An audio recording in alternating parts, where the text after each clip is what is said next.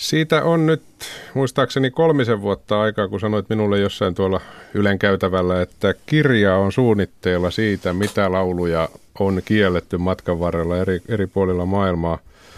Se on ollut ilmeisen pitkä urakka, koska nyt kirja on valmis. Se on ollut todella pitkä urakka ja äh, itse asiassa äh, mä kirjoitin ensimmäisen lehtijuttu, niin mä juuri tarkistin, niin marraskuussa 1993 tästä aiheesta.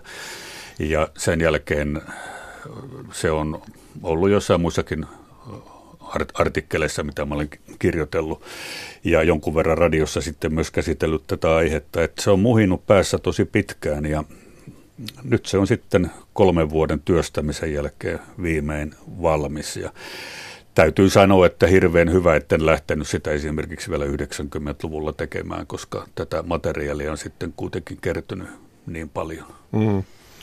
Niin, se oli ilmeisesti äkkiseltä, kun maalikko miettii, niin ajattelin, että se on mahdoton tehtävä ruveta selvittämään, että mitä on kielletty missäkin eri puolilla maailmaa, mutta ilmeisesti tietoa on kuitenkin saatavilla, kun jaksaa kaivaa. Kyllä, sitä on saatavana tosi paljon, että, mutta ensimmäinen asia, mikä mä huomasin, kun mä aloitin kirjoittaa tätä kirjaa, että aihe on niin laaja, että mun on pakko rajata sitä. Ja niin mä päädyin käsittelemään ainoastaan länsimaista populaarimusiikkia miten se on vastaanotettu eri aikakausina eri maissa. Mun oli ensiksi tarkoitus kirjoittaa esimerkiksi, sanotaan nyt vaikka mitä meksikolaista musiikkia on kielletty mm. Meksikossa, mutta siinä alkoi tulla kirjan takakannessa niin kovaa vauhtia vastaan, että oli pakko luopua asiasta. Että ainoa, mikä mä säilytin, oli Afganistania koskeva ää, luku, jonka mä kirjoitin ensimmäisenä vielä silloin siinä luulossa, että tässä pystytään niin kuin syleilemään koko maailmaa. Mm. Ja, ja, mutta se oli hyvä, että mä jätin sen sinne kirjan loppuun kuitenkin, koska se on sitten jo niin erikoinen tapaus, kun on maa, jossa yritetään kieltää musiikki kokonaan. Ei siis pelkästään tietyt laulut tai, tai artistit, vaan että kerätään ihmisiltä soittimet pois ja, ja häissä ei saa laulaa eikä tanssia. Ja jos sun autosta löytyy musiikkikasetti, niin auto lähtee valtiolle ja kuski vankilaan. Ja eihän se onnistunut siellä, että mm. nämä, nämä tuota, monet muusikot siellä pakeni sitten naapurimaihin Pakistaniin ja muualle. Ja ihmiset uhmas tätä kieltoa rakentamalla koteihinsa kaiken maailman valeseiniä ja piilottamalla näitä instrumentteja sinne, koska niitä, ne tosiaan tuhottiin. Mitä sillä yritettiin saavuttaa? Varmaan ihmiset miettivät että miksi ihmeessä? Äh, niin, se oli Talebanien keksintö, että, että kai se jonkunlaiseen uskonnolliseen puhdasoppisuuteen sitten liittyy, mutta onhan se nyt aika ihmeellistä, jos tämmöisen niin, kuin niin ikiaikaisiin asioihin puututaan, että äiti ei saisi laulaa kehtolaulua lapselle. Mm. Niin. Aika pitkällä ollaan silloin. No Jake Nyman, kun olet tätä asiaa tutkinut monesta kulmasta, mikä on se tavallisin syy, voiko sellaista nimetä? Onko se se, että vallanpitäjät nimenomaan ärsyyntyvät jostain, miksi joku laulu kielletään vai mi- miksi se yleensä tapahtuu? No siis yleisemmät syythän on varmaan poliittiset, uskonnolliset, sodat ja muut isot kriisit johtaa helposti näihin kieltoihin. No sitten tietenkin alkoholi, huumeet, seksi kaikissa muodoissaan, ja, mutta sitten voi olla hyvinkin tuommoisia spesifejä aiheita, että esimerkiksi änkytys on sellainen, mm. jos, jos levyssä änkytetään, niin kuin Who My Generation, Who to My Generation kappaleessa, ja Irvinilläkin oli tällainen, niin se koettiin, niin kuin, että siinä loukataan aistiviallisia, niin kuin termi kuului. Ja, ja onhan Suomessa jopa radion, Yleisradion hallintoneuvosto kieltänyt ilman perusteluja kaksi kappaletta sen takia, Mulla toinen on Irvinin Uusi Paavo ja toinen toi Junnuven Paavo Paavo, koska epäiltiin, että siinä jotenkin vinoillaan äh, silloin poliittisesti aralle aiheelle, eli maataloustukiaisille. Mm. Niin, Yleisradio. Suomesta kun puhutaan, niin se rooli on tietysti aika keskeinen. Tämä Yleisradio ilmeisesti ja kirjalukiessa tulee sellainen, että aika ahkeria on oltu jossain vaiheessa sen suurin kanssa. On oltu, kyllä joo. Et, et, se on tietysti selvää, että sotaajan propagandalaulut, niin niitä ei rauhan tultua tietenkään varmaan kenen edes pälkähtänyt päähän soittaa, mutta Sitten 50-luvulla aloitettiin, aloitettiin sellainen järjestelmä, että kuunteluraati, joka koostui pääasiassa klassisen musiikin toimittajista, niin arvioi kaikki Yleen tarjotut levyt ja, ja ne luokiteltiin tämmöisellä ABC-järjestelmällä ja jos sinne C-kategoriaan joutui, niin se tarkoitti käytännössä sensuuria. Ja usein se hoidettiin niin, että sitä levyä ei edes ostettu taloon. Ei vahingossakaan kukaan soittanut. Ei, ei, ei. Ja sitten se, että käytetään niin klassisen musiikin estetiikkaa, arvioidaan laulajan tai soittajan sävelpuhtautta ja tämmöisiä, niin niin sehän kaatuu omaan mahdottomuutensa sitten 60-luvun loppupuolella, kun esiin astuivat Irvin Goodman, M.A. Numminen, Martti Huuhaa Innanen, Simo Salminen ja näitä, niin ei, ei, ei minkään raadinpokka olisi pitänyt sitten niin kuin ruveta miettimään heidän laulunsa sävelpuhtautta ja sitä paitsi siinä tuli kiire kyllä kiinnittää huomiota heidän teksteihinsä. Niin, siinä on tietysti, kun ajattelee Simo Salmisenkin protestilaulua, niin, niin puhdasta laulua harvoin kuulee kuin Totta. Niin, Yleisradion osaltahan sitten kuitenkin aika nopeasti tultiin siihen tilanteeseen, että virallisesti ja muutenkin sensuuri lopetettiin.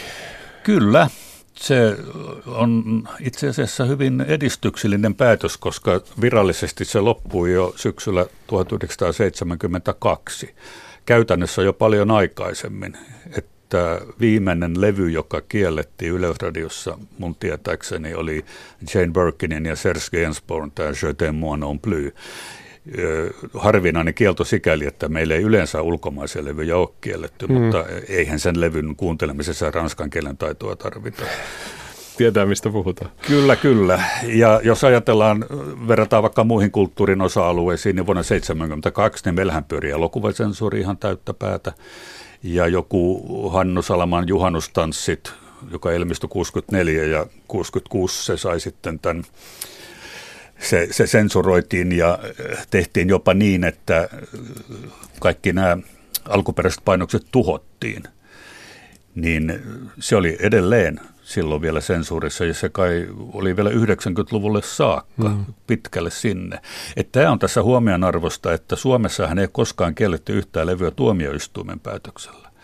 Että tota, nämä kohutut kiellot on yleensä olleet Yleisradion langettamia kieltoja. Tietenkin myös levyyhtiöt on voineet kieltäytyä julkaisemasta jotakin – Esimerkiksi tämä Junnu Vainion saksalaisturisteja pilkkaava Javol Javol, jossa turistit tyhjentää ravintolan ruokapöytiä, niin Toivo Kärki ei suostunut julkaisemaan sitä. Et, et, ja sitten on tietenkin tämmöisiä ihan teknisiä syitä, että tehdään vaikka ää, ulkomaiseen kappaleeseen suomalainen teksti ilman lupaa. Niin silloin, mm, silloin levyyhtiöltä tulee, tulee ilmoitus, että ei, ei, ei saa soittaa radiossa. Et, et syyt on monenlaiset. Mutta jos joku sanoo, että Yleisradio on sensuroinut oman esi- hänen esityksensä, jos joku artisti näin väittää vuonna 1972 jälkeen, niin ei puhu siis totta käytännössä. Ei puhu, mutta niitä on ihan tänä päivänä tapaa ja, ja saa mailia ja muuta, muuta viestiä, että onko mun levyt nyt teidän mustalla listalla, kun ei soi radiossa. Tietenkin artisti voisi miettiä, että siinä saattaa olla joku muukin syy, miksi se ei soi siellä. Tämän Yleisradion osaltahan oli kuitenkin, jos niin voi sanoa, hyvä asia, että kirja ei tullut aikaisemmin valmiiksi. Sait aika mielenkiintoista materiaalia tässä viimeisen vuoden aikana. No se on totta.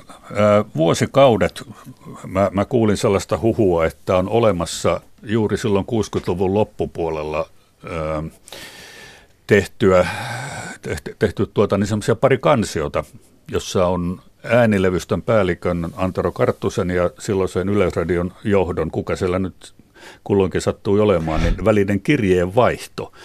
Koska hommahan meni niin, että äänilevystö ei saanut kieltää mitään, sillä ei ollut valtaa tehdä niin. Mutta jos tuli epäilyttävä levy, sanotaan nyt vaikka näin uskomaton tapaus, että Irvin olisi laulannut alkoholista, niin se lähetettiin Yleisradion pääjohtajalle, joka kuunteli sen sitten joko yksin tai jonkun kollegansa kanssa, ja joskus paikalla saattoi olla jopa Yleisradion päälakimies. Ja sen jälkeen tähän kirjeeseen, niin yleensä ihan vaan kuulakärkikynällä sitten kirjoitettiin oma mielipide asiasta ja, ja siellä saattoi lukea jonkun levyn kohdalla, että ihan täyttä roskaahan tämä, mutta soitettakoon silti vapaasti. Tai sitten ö, tehtiin aivan tämmöisen niin kuin todella huvittavia. Siis tämä kielletyt levythän on sikäli mainio aihe, että miten voi tällainen teemalla yhtä aikaa sananmukaisesti kuoleman vakava ja sitten ihan niin kuin tappohauska. Ja, ja esimerkiksi Simon ja Speden keltainen jäänsärkiä. Niin mm-hmm. Niin siihen laitettiin merkintä, että saa soittaa muulloin, paitsi jäänmurtaja lakon aikana. että, Kyllä se nykypäivänä tuppaa vähän hymyilyttävää. Se. Tuppaa se, mutta ei se silloin hymyilyttänyt ja ei varmaan ketään hymyilyttänyt hirveästi silloinkaan, kun presidentti Urho Kekkonen asettui kuuntelemaan radiosta mielenohjelmansa viihdettä varttuneille ja siellä tuli Tsitsoit-nimisen lauluyhtyeen seitsemän naista esittämä kappale Rajan kasvatti, joka oli tämmöinen hyvin tyypillinen Karjalan nostalgia-laulu. Hmm. Että Muistelulaulu. Muistelu ja, ja kaipailtiin sinne takaisin. Niin Kekkonen soitti silloiselle pääjohtaja Einar Revolle ja kysyi, että onko tämä laulu tehty ennen vai jälkeen sotien. Jos se on tehty sen jälkeen, kyseessä on ulkopoliittinen skandaali. Ja, ja Repo tuli lankoja pitkin sitten Säveroiden toimitukseen ja tuolla se on levystössä se levy vieläkin. Siihen on liimattu Tarra Huom kappale tulkittavissa ulkopoliittisesti arveluttavaksi. Ja joo, nyt, nyt naurattaa, mutta, mutta tuota... Silloin on ollut vakavaa poikaa, kun Kekkonen soittaa. Kekkonen, Kekkonen kun tarttuu asiaan, niin silloin ei, ei varmaan hirveästi naurattanut. Irvinin nimi on mainittu monta kertaa tässä ja Emma Numminen tietysti säästää. Onko oikein sanoa, että Irvin on varmaan kielletyin artisti Suomen on, historiassa? kyllä, ehdottomasti. Ja siihen liittyy vielä semmoinenkin puoli, että koska näin oli, niin, niin Irvin ja varsinkin hänen tekstinsä kirjoittanut Veksi Salmi, niin hän käytti tätä hyväkseen. Hän, hän retosteli tällä asialla ja yhteenkin Irvinin levyyn he kirjoitti tämmöisen olettamuksen, että, että Säväröiden toimitus ei kuitenkaan soita tätä ja neuvoivat sitten käyttämään sitä levyä kahvipannun alusena. Ja jolloin Yleisradion sensorit vastasivat tähän, että siis kieltämällä levyn ja, ja syy oli oletetun esitysrajoituksen käyttäminen mainoksena levykuoressa. Voiko sitä enää vaikeammin ilmasta, mutta, mutta näin tapahtui. Niin kuin totesit, maita on paljon ja kaikenlaisia tapauksia, mutta kyllähän musiikin voimasta tavallaan kertoo myöskin se, että tuossa etelänaapurissa puhutaan laulavasta vallankumouksesta. Eli kun puhutaan Kyllä. valtioiden historiasta, niin musiikin merkitys voi olla ja onkin usein aika moni. On, ja, ja yksi mikä mua ihmetytti tuossa kirjaa tehdessä, niin tämmöiset totalitaariset valtiot kuin Neuvostoliitto ja Natsi-Saksa, niin, niin kuinka ihmiset henkensä uhalla kuunteli sitä kiellettyä musiikkia. Tuommoisissa järjestelmissä, joissa on hirveä kyttäysmentaliteetti ja ilmiantajia ja, ja tiukat säännöt ja, ja kaikkea niin rajoitettu. Natsi-Saksassa kansalaisille rakennettiin radioita, joilla ei voinut kuulla, kuunnella kuin vain saksalaista, saksalaisia lähetyksiä. Et se, oli, se oli täysin niin kuin natsipuolueen hallussa. Et, että siellä ymmärrettiin hyvin nopeasti tämä radion merkitystä, että se Hitlerin valtaannousun jälkeen radiovastaanottamien määrä nelinkertaistui hyvin nopeasti. Hmm. Läntisessä maailmassa on nykyään tapana ajatella, että kaikki on hirveän vapaata ja saadaan tehdä mitä huvittaa ja aika moni tekeekin, mutta se ei taida ihan totta olla. Ei se pidä paikkaansa, että kyllähän niin kuin Yhdysvalloissa vaikka minkälaisia tapauksia, joku Dixie Chicks country kun meni, meni jossain konsertissa sanomaan, että he häpeä, että he on samasta osavaltiosta, eli Texasista kuin George W. Bush, niin se aiheutti ihan valtavat reaktiot siellä ja radioasemat laittoi levyjä, levyjä soittokieltoon. Mutta mikä niin on hupaisinta, että jos ajatellaan nyt vaikka rock and roll musiikkia, joka äh, koettiin hyvin vaaralliseksi 50-luvulla, mm, koska, koska tuota, niin, valkoinen nuoriso alkoi kuunnella mustaa musiikkia ja se huolestutti heidän vanhempiansa jolloin siellä kehitettiin Yhdysvalloissa vapaan sanan maassa tällainen teoria, että se on neuvostoliittolaisten tiedemiesten keksimä musiikkigenre, jonka tarkoitus on, on tuota, niin kuin turmella amerikkalaisnuorison aivot ja medättää heidän selkäytimensä. Ja samaan aikaan Neuvostoliitossa korkearvoiset upseerit ja poliitikot väitti, että se on jenkkien juoni, jolla niin kuin tällainen kunnollisen kommunistisen kasvatuksen saanut neuvostonuori yritetään saada pois tolaltaan ja, ja sortumaan näihin länsimaisiin hupsutuksiin. Mm. Ei, nämä on tietysti niin kuin molemmin puolin sama taktiikka, mutta vähän eri, eri systeemit ja perustelut. Kyllä, se on, se on jo jännä havainto. Tuolla muuten ikkunassa kysytään, että miten usein oli kyse mainoksesta, kun Suomesta on, Suomessa on kielletty sen takia, että mainostettaisiin jotain. Onko sellaisia tapauksia? Kyllä, sellaisia tapauksia on hyvinkin paljon, että ehkä hauskin tapaus oli se, kun Marion levytti tällaisen kappaleen kuin Jopa on hyvää. Ja, ja tota, niin sitä soitettiin radiossa pari viikkoa, jonka jälkeen Hartwell laski markkinoille jopa nimisen tämmöisen banaanilimsan. Että siinä niin kuin narutettiin Yleisradion sensoreita ja, ja tota, kyllähän se sillä on aika hassua, että jos jossain BBCissä kiellettiin vaikka Andrew Sistens ja Raman Coca-Cola vuonna 1945, jolloin kyseistä kasvisuutajuomaa ei edes myyty Britanniassa, niin, niin, niin että se kielto oli nimenomaan tai vedottiin mainospykälään, kun laulussa oli kuitenkin kyse amerikkalaisten sotilaiden ja trinidadilaisten naisten välisistä maksullisista suhteista. Mm. Ja muutenkin Euroopassa, BBCissä ja muualla, niin amerikkalainen katuslangi ja hu- huumeisiin liittyvät ilmaisut ja tällaiset, niin ne on yllättävän tuntemattomia olla sitten näille sensoreille. Niinpä. Kielletyt levyt löytyy kirjakaupasta. Täällä ehdotetaan ikkunassa kiellettyjen levyjen ilta. Onko hyvä idea? No, kyllä se mulle sopii. Joka tapauksessa sunnuntaina taas 11.03 ja Kenymän äänissä. Kiitos kovasti, kun pääsit paikalle. Kiitos.